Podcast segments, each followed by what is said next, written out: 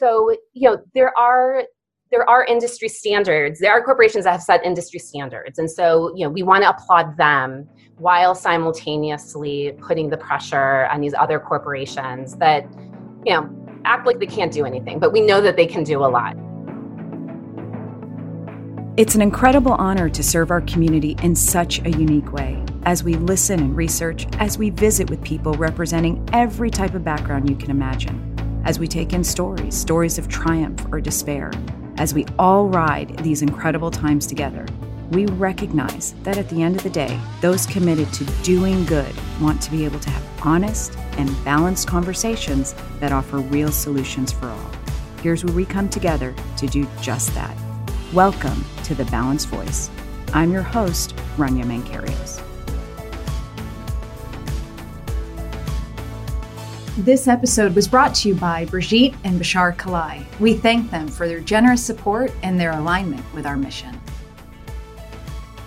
Welcome to the Balanced Voice. Today, we are thrilled to have Lina Nealon, Director of Corporate and Strategic Initiatives for the National Center on Sexual Exploitation. To learn more about Lina, go to endsexualexploitation.org or follow uh, NCOSE at Twitter at NCOSE or on Instagram at end exploitation. Lina, thank you so much for being with us today. Thank you so much for having me, Rania, and for shining a light on these issues. We really wanted to talk to you because um, sexual exploitation, human trafficking has, in the last, I would say, five, six years, become like a national hot topic. Everybody's talking about it, and people want to get involved. But with that, there's a lot of misinformation. So, what I love about what you're doing is you're tackling some of these big bucket items that people really really care about um, but don't fully understand. So i'm so excited to talk to you about like corporate involvement in sexual exploitation. We're going to look at laws. We're going to look at the buyers. We're going to look at legislation that you're working on and share a little bit about your story. So um, let's dive in. So you spearhead NCOSE's campaign to hold corporations accountable for profiting from sexual exploitation. Okay i can't even imagine what this actually means, but can you paint like the larger landscape for us? What does this what does this really mean? Right. So I think we can all agree that no entity should be profiting off of sexual exploitation and abuse. Um, and certainly not mainstream corporations and entities. But yet, that is happening, and it's corporations that you and I and your listeners use. It's Google, it's Amazon, it's Netflix, it's Visa, it's Instagram, it's Snapchat. And in some instances, these corporations are explicitly putting out material that is sexually explicit, pornographic, and are profiting from it. But what's often happening is that platforms and products are being misused. And these corporations are largely turning a blind eye when predators, pedophiles, and pimps are using their products in order to exploit vulnerable adults and children. So the National Center on Sexual Exploitation um, is holding them accountable and not letting them uh, get away with it. And we do that in several ways. We advocate directly with the corporations. We spearhead grassroots campaigns, uh, primarily through our Dirty Dozen list, where we name and shame these corporations and then give uh, the general public very specific actions they can do to hold these corporations accountable. And when necessary, we take legal action. So we are sending a message to corporations that we are watching, the general public is watching, and we, we hope that they will and have um, take measures to stop the exploitation happening on their platforms and ideally make fighting exploitation part of their business. I mean, the Dirty Dozen list, I know we'll link to that in the show notes, but you mentioned Google, Amazon, Netflix. I mean, that even was, it wasn't even what I was thinking. I was thinking of, you know, Backdoor and all of these other platforms. Um, can you explain how the networks really do this? So I understand or what or what my understanding has been is you know these platforms might use social media to actually sell an individual Netflix I don't under I'm not making the connection. You're is that about just streaming pornographic content in which the person participating is a human trafficking victim and then maybe Amazon is selling material?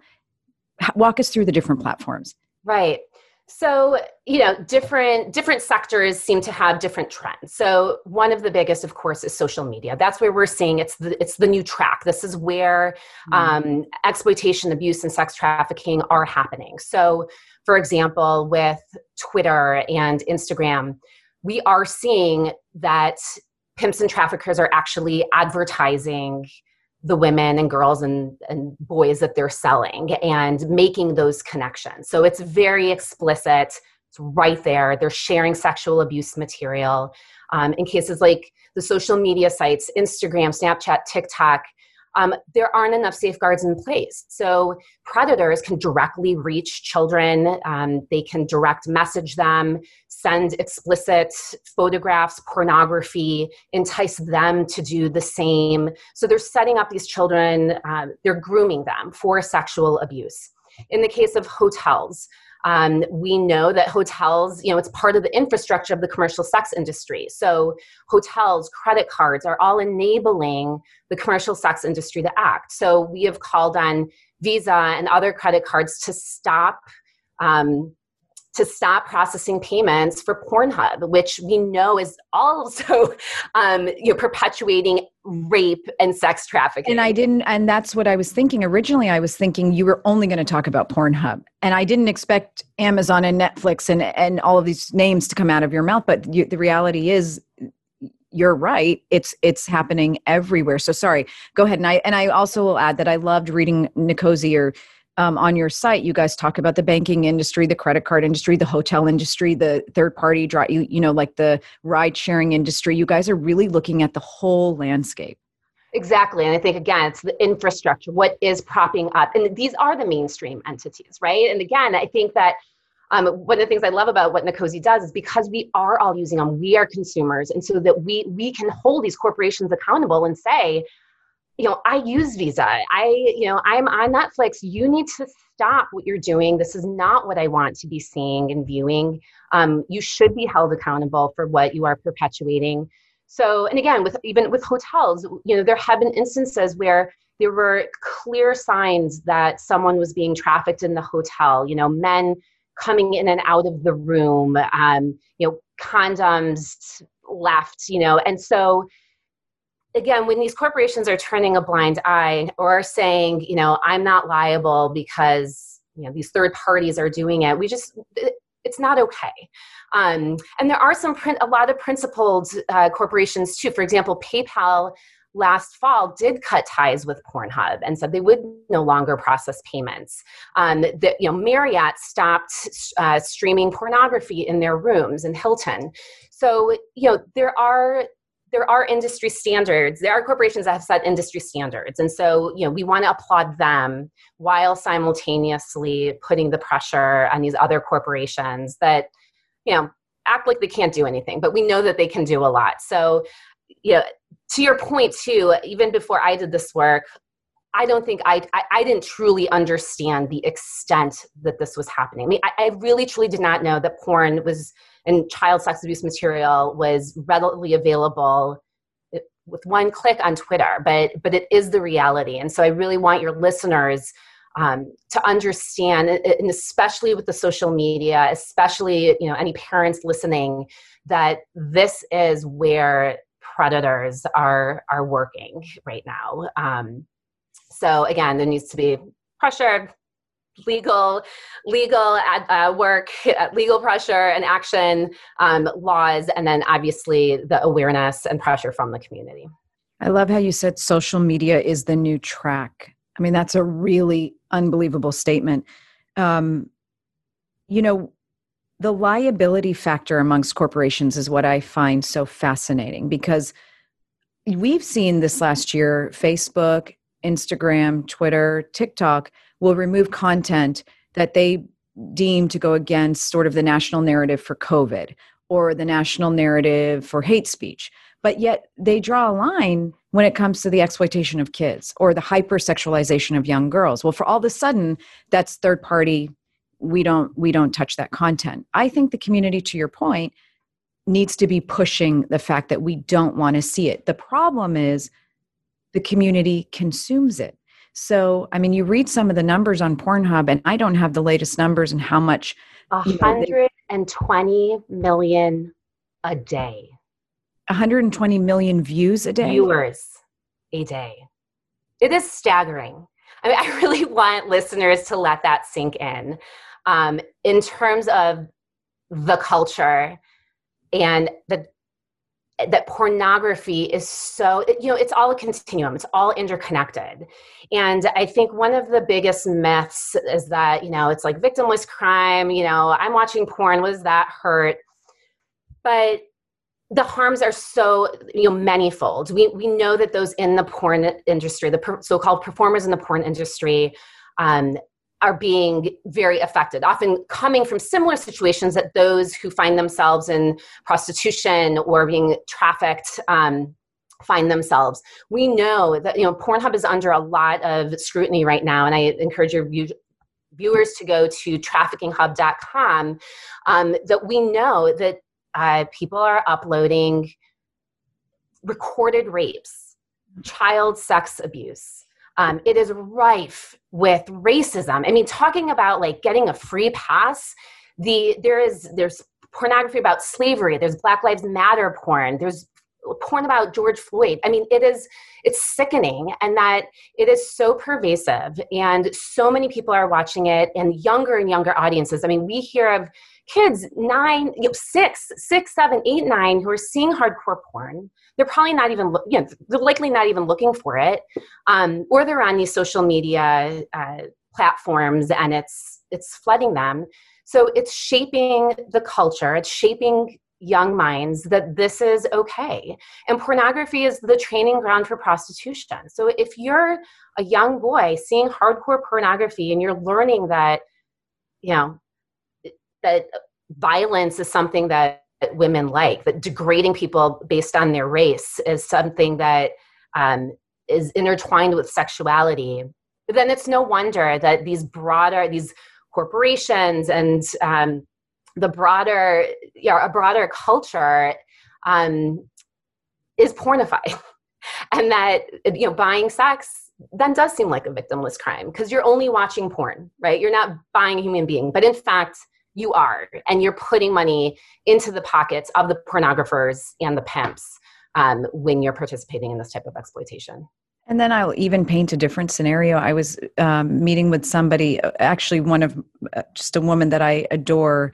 Uh, she lives in New York, and we were talking about the staggering number of young college boys that suffer from erectile dysfunction. And I said, What are you talking about? She said, Well, think about it. They've been consuming pornography from the age of 9, 10 years old, and it's become hardcore pornography by the time they're 18 years old and in college, that the normal relationship setting does nothing for them. And so they're they actually have erectile dysfunction. They're taking medicine um, to actually just normally be with with their partner. I mean, for those of us with daughters, like that's just not at all the culture we want our girls to be raised in or to interface with when they start you know meeting people later in life. So this is very pervasive and it's having actual consequences. This not too long ago amazon there was you know social media discussion about amazon and the sale of sex dolls. And i thought okay this is interesting. Is this real and yes it's real and it's like i it's very uncomfortable to google sex dolls on amazon but it has it's real and you know they're for sale anywhere from 600 to 2000 dollars but what i was interested in was the the one that it's there but two like the imagery and you have dolls that look young oh there's i mean there's child sex dolls that are being sold. Um, at Wish is one of the corporations that's on our dirty dozen list for 2020 for selling child sex dolls. Um, there's actually we just received uh, there's interest in some legislators too to uh, to make it illegal to ship child sex dolls into the U.S. In Australia, that's already illegal, um, and so yeah, there it's it, it's it's pervasive. It's everywhere. Can you talk to us about the, the pimp, the buyer, and the the person that's trafficked. And let's i actually want to start with the person that's trafficked mm-hmm. because i hear people say well there are just sex workers. You're ruin you're literally trying to ruin their business and this is what they choose to do. Or you hear that young girl i mean she's always been you know she's always hung out with the wrong crowd. She just that's just you know it's terrible but it's her choice and we've got to just let her have her choice. What's your response to to those two scenarios or to describe the the trafficking victim in general? Right. So I think what's really important for um, the general public to understand is that most people in prostitution are not there by choice. They are there from a lack of choice. The vast majority of those in the sex industry are coming from sexual abuse at home, um, from being shuttled from family to family in the foster care system, trying to escape domestic violence. These are not people who have, you know, happy, healthy lives and are choosing to freely sell their bodies to strangers 10 to 15 times a night. Um, now, there are, there are those who call themselves sex workers who, who say that they are freely choosing it. They are the vast, vast minority. Um, and they're often, when we do a little digging, are backed up by the by the sex industry, by pornographers, um, by funders, um, because again, they, they have a lot to lose, right? So they're propped up. They're often white, young, educated, in other words, privileged. When we know that those in the United States, those in prostitution are, again, in disproportionate numbers, women and girls of color, um, LGBTQ youth. And we know from survivors that we work with that when you are being bought and sold, you have to tell yourself that you're doing this because you want to out of survival. So I have a lot of empathy for those um, who who ha- don't have choices because we as a society have failed them to provide them with choices and that they feel that that is the only choice and i again just feel like you know as a society how are we okay that that some are being relegated uh, to sell their bodies um, where is the why aren't we recognizing their human dignity? So again it's i think that the sex workers are are loud. Um, it's often if you dig a little further uh, you can see that again they're they're not necessarily uh, speaking from their own accord or there's you know others behind them and that really vast majority i mean like always around 89 92% if you ask prostituted people if you could leave would you? And actually I'll, I'll, share i interviewed sex buyers for a study we were doing and one sex buyer said you know i guess if you jump out of a burning building you can say someone chose to do that but is it a choice at all? And to me that just says it all. Talk about the buyer so again, victims largely uh, the majority women and girls of color, LGBTQ youth coming from poverty and abuse. Study after study shows us that sex buyers in the United States are, are men, are white, are educated, and have partners. Um, they make an average of $100,000 or more. Um, if online buyers, and again, most of purchasing sex is moving online are you know up to 85% white. Um, these are not men in trench coats or creepy guys in basements. These are men you and i know and tw- 20% of us men have admitted to purchasing sex.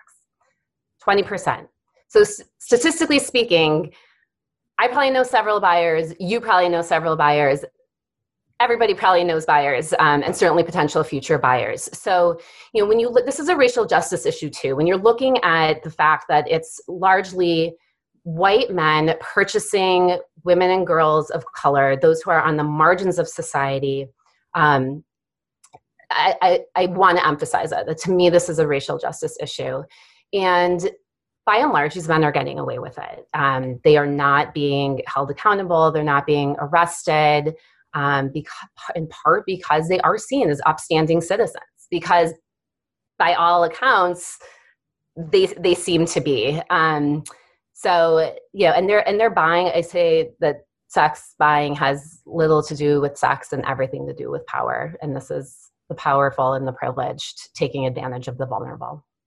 And we're going to talk about the laws in a second around the buyers because I actually 100% believe what you just said. There's there's been little to no punishment um, when it comes to the buyers.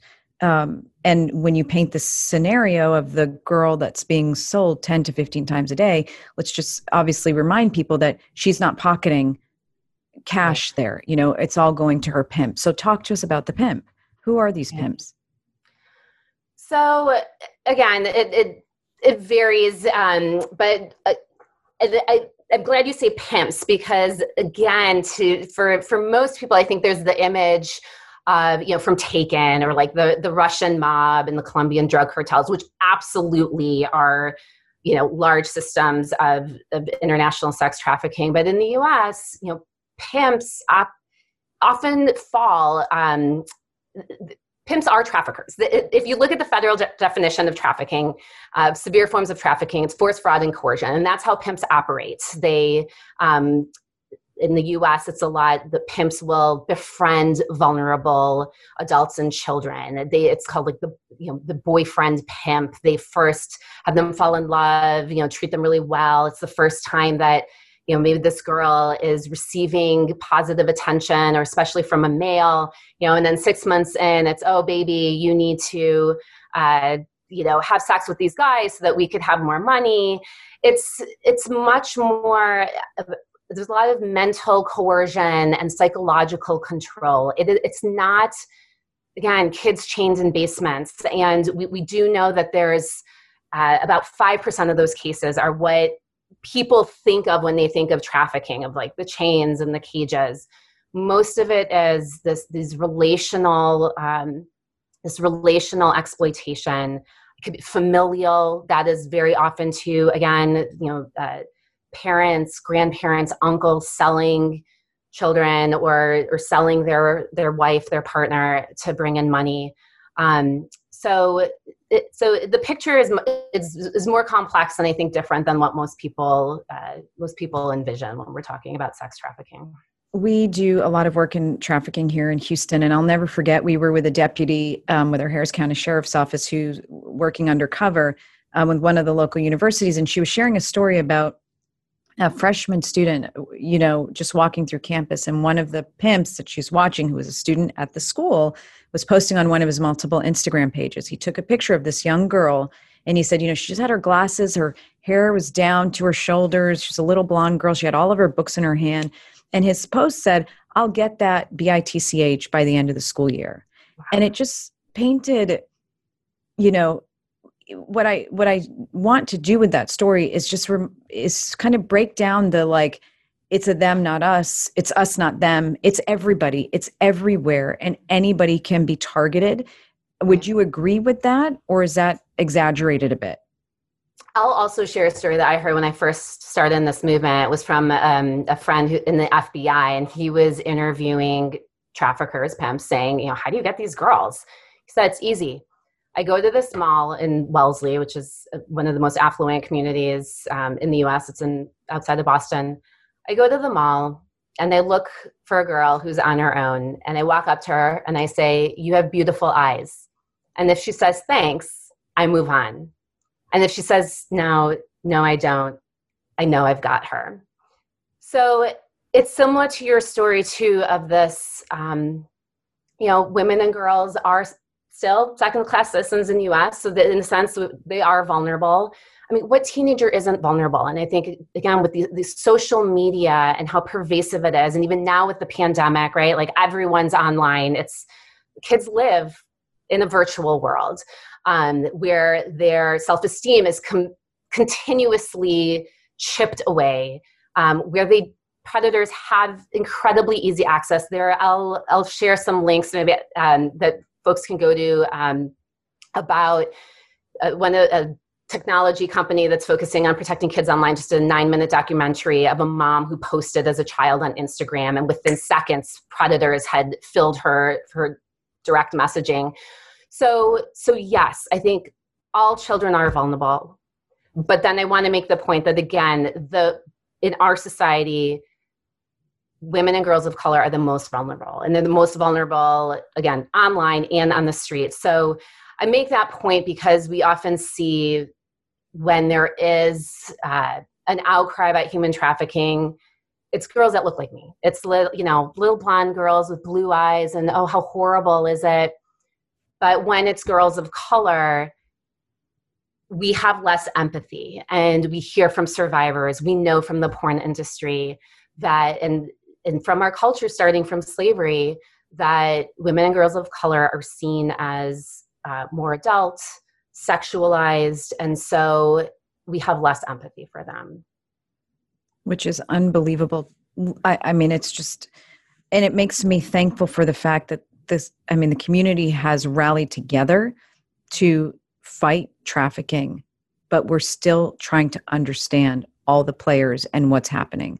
And so, one of the things we've been really surprised to see here in Houston, um, you know, we have a track here where you'll see prostitutes walk up and down the track, and everyone will call and say, "I don't understand.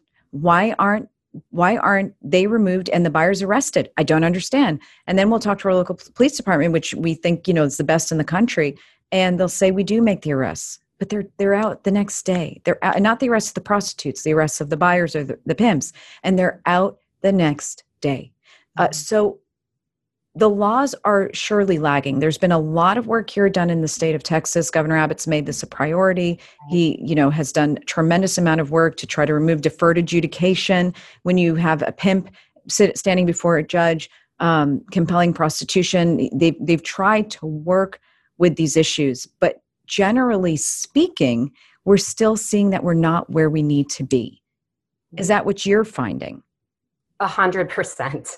Um, part of the problem, I think, is people, as we discussed earlier, think that, oh, that's just prostitution. They're not seeing the links with the broader sex industry. And I want to make the point too, you know, when when sex buyers are buying, they're not they're not saying, oh, are you a sex trafficking victim? Or, oh, I want a sex trafficking victim they're just they're purchasing you know they're i want this x y and z right? But so they're driving the entire commercial sex industry which includes sex trafficking. In the us it's illegal to buy sex it's illegal to sell sex. But by and large the way that those laws have been enforced has been disproportionately targeting the victims right? Those who are selling the prostituted people um, and letting the sex buyers go free. Um, and it's you know we've seen ranges but often it's like about 10 to 1 of those being arrested to those selling to those those buying. Um, we are seeing a switch in law enforcement. 10 to 1 like the prostitutes arrested 10 times more than more the than the sex buyers. Okay. Right. And when you if you think about it if anything it should be flipped because right. if of someone course. is you know a woman is being bought 10 to 15 times a night we should be getting 10 to 15 buyers right? Yes. Um so so by and large, you're you know un, not enforced equally. We are seeing a switch, and it's been very um, it's been incredible to see law enforcement uh, growing understanding about that if you go after the sex buyers, it is the most effective way to dry up the sex industry and stop sex trafficking. If there's no buyer, there's no business if no one's demanding sex, pimps and traffickers aren't going to be supplying victims, right? So I think there's this greater understanding that yes, going after sex buyers is the most effective way. Um, but more needs to be done. I mean, we there are penalty penalties for buying a human being in some places is equates to a parking ticket. I mean, we're we're talking about buying a human being is the same as parking in the, you know a red zone. Like it, it's ridiculous. And i think part of it is that people people need to make that connection and understand what's happening. Again this is not a victimless crime. Um, we need to hold these men accountable to dry up this entire you know, destructive industry. And we need to provide exit services for the victims which again are the vast majority. And um, i traveled to sweden and norway where they have a really interesting approach back in 1999 sweden um, de- decided that prostitution was again it was gender-based violence. Um, and they made that same conclusion that if if people are choosing to sell their body that as a society you know sweden had failed them. So what they did and they were the laughing these there was a group of parliamentarians they were the laughing stock of the country laughing stock of europe you know sexually liberated sweden. Um, they made they left selling sex legal and they made buying sex illegal. And what happened was that and this was an unintended consequence that in a few years in about five years that the international sex trafficking almost was gone. Like we there were um, detectives who would say you know we we have tapped into traffickers lines and they're saying don't go to sweden it's high risk low reward. And they were estimating like 200 to 400 women being brought into sweden whereas in neighboring finland it was 15 to 17000 so it just decimated the market um, sweden simultaneously created you know had a welfare system to help those in prostitution get job training and services that they needed. But what i found really fascinating too is that this you know laws help shape culture and signal you know um, signal to society you know what, what isn't isn't right. And in about 10 years that the the culture changed that swedish men are consistently the least likely to purchase sex. They now everybody applauds this law in sweden. When i was in sweden i would sit in the you know in the parks and um, in the squares and i would chat up swedish men especially young men because i was curious like do they even know this law exists um, and they did and they were very they were very proud of it. So um, i just i would love to see the us shifting towards some people call it the abolitionist model the quality model the, the swedish model but targeting those who always have a choice holding them accountable and providing the exit services to those who are most vulnerable. Lina, you were the leading architect of the Cities Empowered Against Sexual Exploitation, a collaboration between 12 major U.S. cities, measurably decreasing the demand in their communities, and founder, co chair of the World Without Exploitation Coalition. You're working really hard. You've been for a long time to transform cultural norms. And I think that's the basis of what you're saying behind legislation. So, what legislation is out there now that we should be watching, we should be pushing for as community members who want to help? How can we help constructively? Thank you for asking that question. So, right now, the most significant legislation at the federal level is called the Earn It Act. And this holds corporations accountable for the child sex abuse material that is on their platform. So, we were speaking earlier how they have been turning a blind eye. They say that they can't really do anything, this legislation would change that and allow survivors that have been exploited through these platforms um, to bring federal civil suits or um, state criminal and civil suit against these corporations. So it's bef- it passed the Senate Judiciary unanimously, which almost never happens. It's bipartisan bill, um, and will be on the floor of the Senate. We hope soon, and really um, are optimistic that it will pass into law in 2020. So I really encourage listeners to speak to their senators, tell them, you know, ask them to support the Earn It Act. Um, if they haven't, you know, co you know, but spon- if they're not sponsoring, ask them to sponsor. If they're already sponsors, ask them, you know, who else um, to reach out to. But right now, that is the, the most significant bill that is is before Congress that could have a major impact given how much exploitation is happening on these platforms um, and not letting them just uh, let it let it continue to flourish.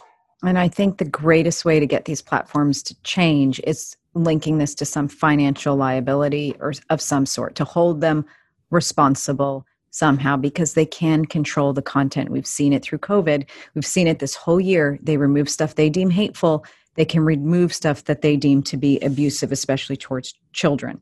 Um, and I'll say locally, in your local areas, I mean, look at the laws in your your state. You know, people are surprised here when they came to learn that a, a, pimp could be arrested, a buyer could be arrested, and could actually just be released by the judge. The DA could choose not to press charges. People didn't even understand that that was possible, mm-hmm. and it is. So look into your local laws eh, where you are, regardless of what state you are. You are in. Lina, you are a mom and you yourself are a survivor and you talk about this in your bio um, do you share your story and will you share a little bit of your story with us So I I share that I'm a survivor. I usually don't share my story that I, I share more personally. Um, and for a long time, I I didn't disclose I was a survivor publicly, and I just felt like it it wasn't the right time. Um, I was having young, you know, starting a family, um, and I, I, would disclose it more and, and even share the story if it was if I felt like it would help somebody else um, not feel as alone. So it was really more individual. I decided to, to publicly share that I was a survivor when Me Too came out. And I just felt like I needed to add my voice and point out how pervasive sexual violence against women is. So and every survivor needs it needs to make that decision. I really, you know, was examining my conscience about, you know, why am I disclosing or why am I not disclosing? Um, and again, I just wanted to. I felt it was the right time, and really wanted to point to this lar- much larger issue that I still feel is so um, misunderstood, ignored, in the darkness, and. I thought, you know, now is the time for me to speak out and and I have the support systems and the privilege and the power being a white woman in America to to be able to speak in a way that maybe others don't feel comfortable speaking. Um, and I also felt too that I I so believe in survivors driving policy. I think we do often get stuck on wanting to know you know the details and what happened and certainly there is so much power in that and i'm, I'm so grateful to survivors who who share their story in order to illustrate what's happening. But I think that we need to get better in listening to survivors in terms of policy. They know what needs to happen. Um, and I'm talking, you know, survivors of rape, survivors of prostitution, um, survivors of child sexual abuse. They know what needs to happen. And so at the National Center on Sexual Exploitation and throughout my um, you know, career fighting exploitation, um, you know, we really try to put survivor you know, be led by survivors and and and support the policies um, that they are putting out. You know, the legislative initiatives. You know, working with law enforcement um, and with corporations. You know, they their voice is so powerful, and so again, I felt like if I can publicly state that I'm a survivor of rape, I can also help shift the conversation um, and elevate other survivors. And look at all that you're doing. It's unbelievable. And we commend you and support you and thank you. And we always say this is not a political issue, this is a bipartisan, nonpartisan. We have to come together because every day or minute that we ignore this, another child, another woman, another young man, um, another person is raped, molested, abused, trafficked and it's got to stop. I'll i'll just point out this um, it was one of the numbers I, I, meant to share with you earlier. Online solicitation of minors uh, is up by 93% in 2020 93% in 2020 that's where all of our kids are online in the online solicitation of minors is up by 20 by 93% the work you're doing every day is to ensure that that's no longer possible. And I don't know a person in this world with a beating heart that wouldn't want to support you and what you're doing. So we just thank you so much for this conversation and for being on the Balanced Voice. Um, we will be following you and your work at NCOSE. We'll be following all of you, and you'll be sharing some sites with us and, and links that we can go to for more information. Absolutely. Everybody has a role to play. We all have connections, we have our consumer voice, and we have our convictions. And I really want to impress upon the audience. You know, sometimes this, these issues seem so daunting, and you know, it's like, what can I do? Truly, truly, people listen, corporations listen, legislators listen. Um, please do do something do something. And through the national center on sexual exploitation we make it very easy for people to take an action you know email a legislator you know write a letter to a corporate ceo um, so i encourage people you know one way is you can sign up for the newsletter and see what co- concrete actions you can take and talk to the people in your life about this. You know a buyer or a potential buyer. Um, talk to them. Talk to people about pornography and how it drives the sex industry talk to your children about pornography and how to um, you know be aware of predators especially in social media and there's a lot of great resources out there you are not alone culture we are culture so we can change culture Lina, thank you so much. I can't say it any better than that. Um, thank you for being our guest, and we look forward to working with you more this year. We wish you guys all the best in health and safety. Thank you again. Thank you so much.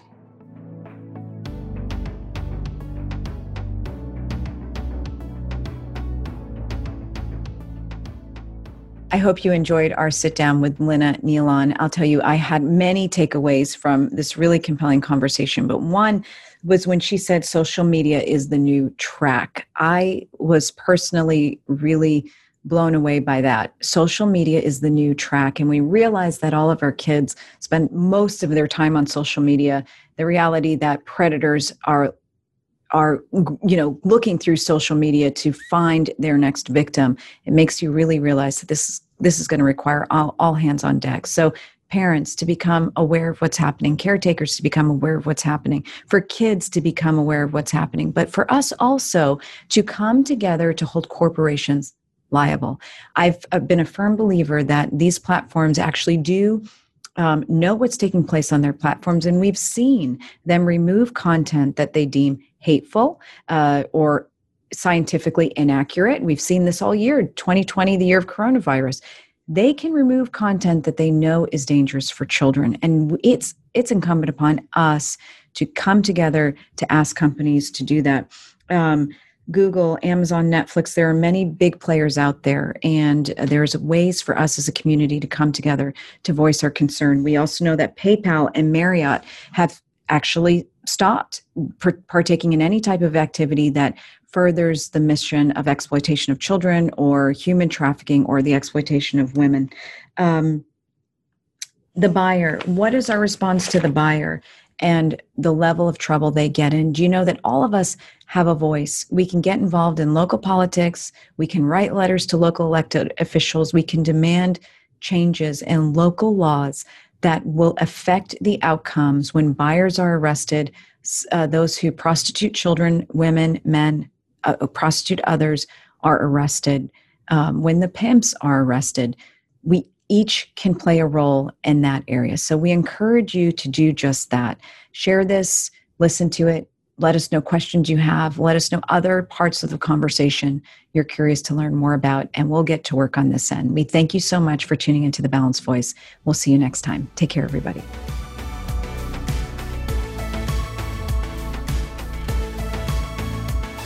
If you missed anything from the show, check out the show notes at thebalancedvoicepodcast.com. This episode was edited and mixed by the team at Real News PR. Our executive producer is Sydney Zeiker. Our advising producer is Katie Myers. Our media and quality assurance director is Tanya Cruz. And finally, our creative design director is Elizabeth McChesney. To find out more information about Crime Stoppers of Houston or to get involved with our prevention programming, please visit us at crime-stoppers.org. You can find us on Instagram at The Balanced Voice Podcast, and you can find me online at The Rania Report.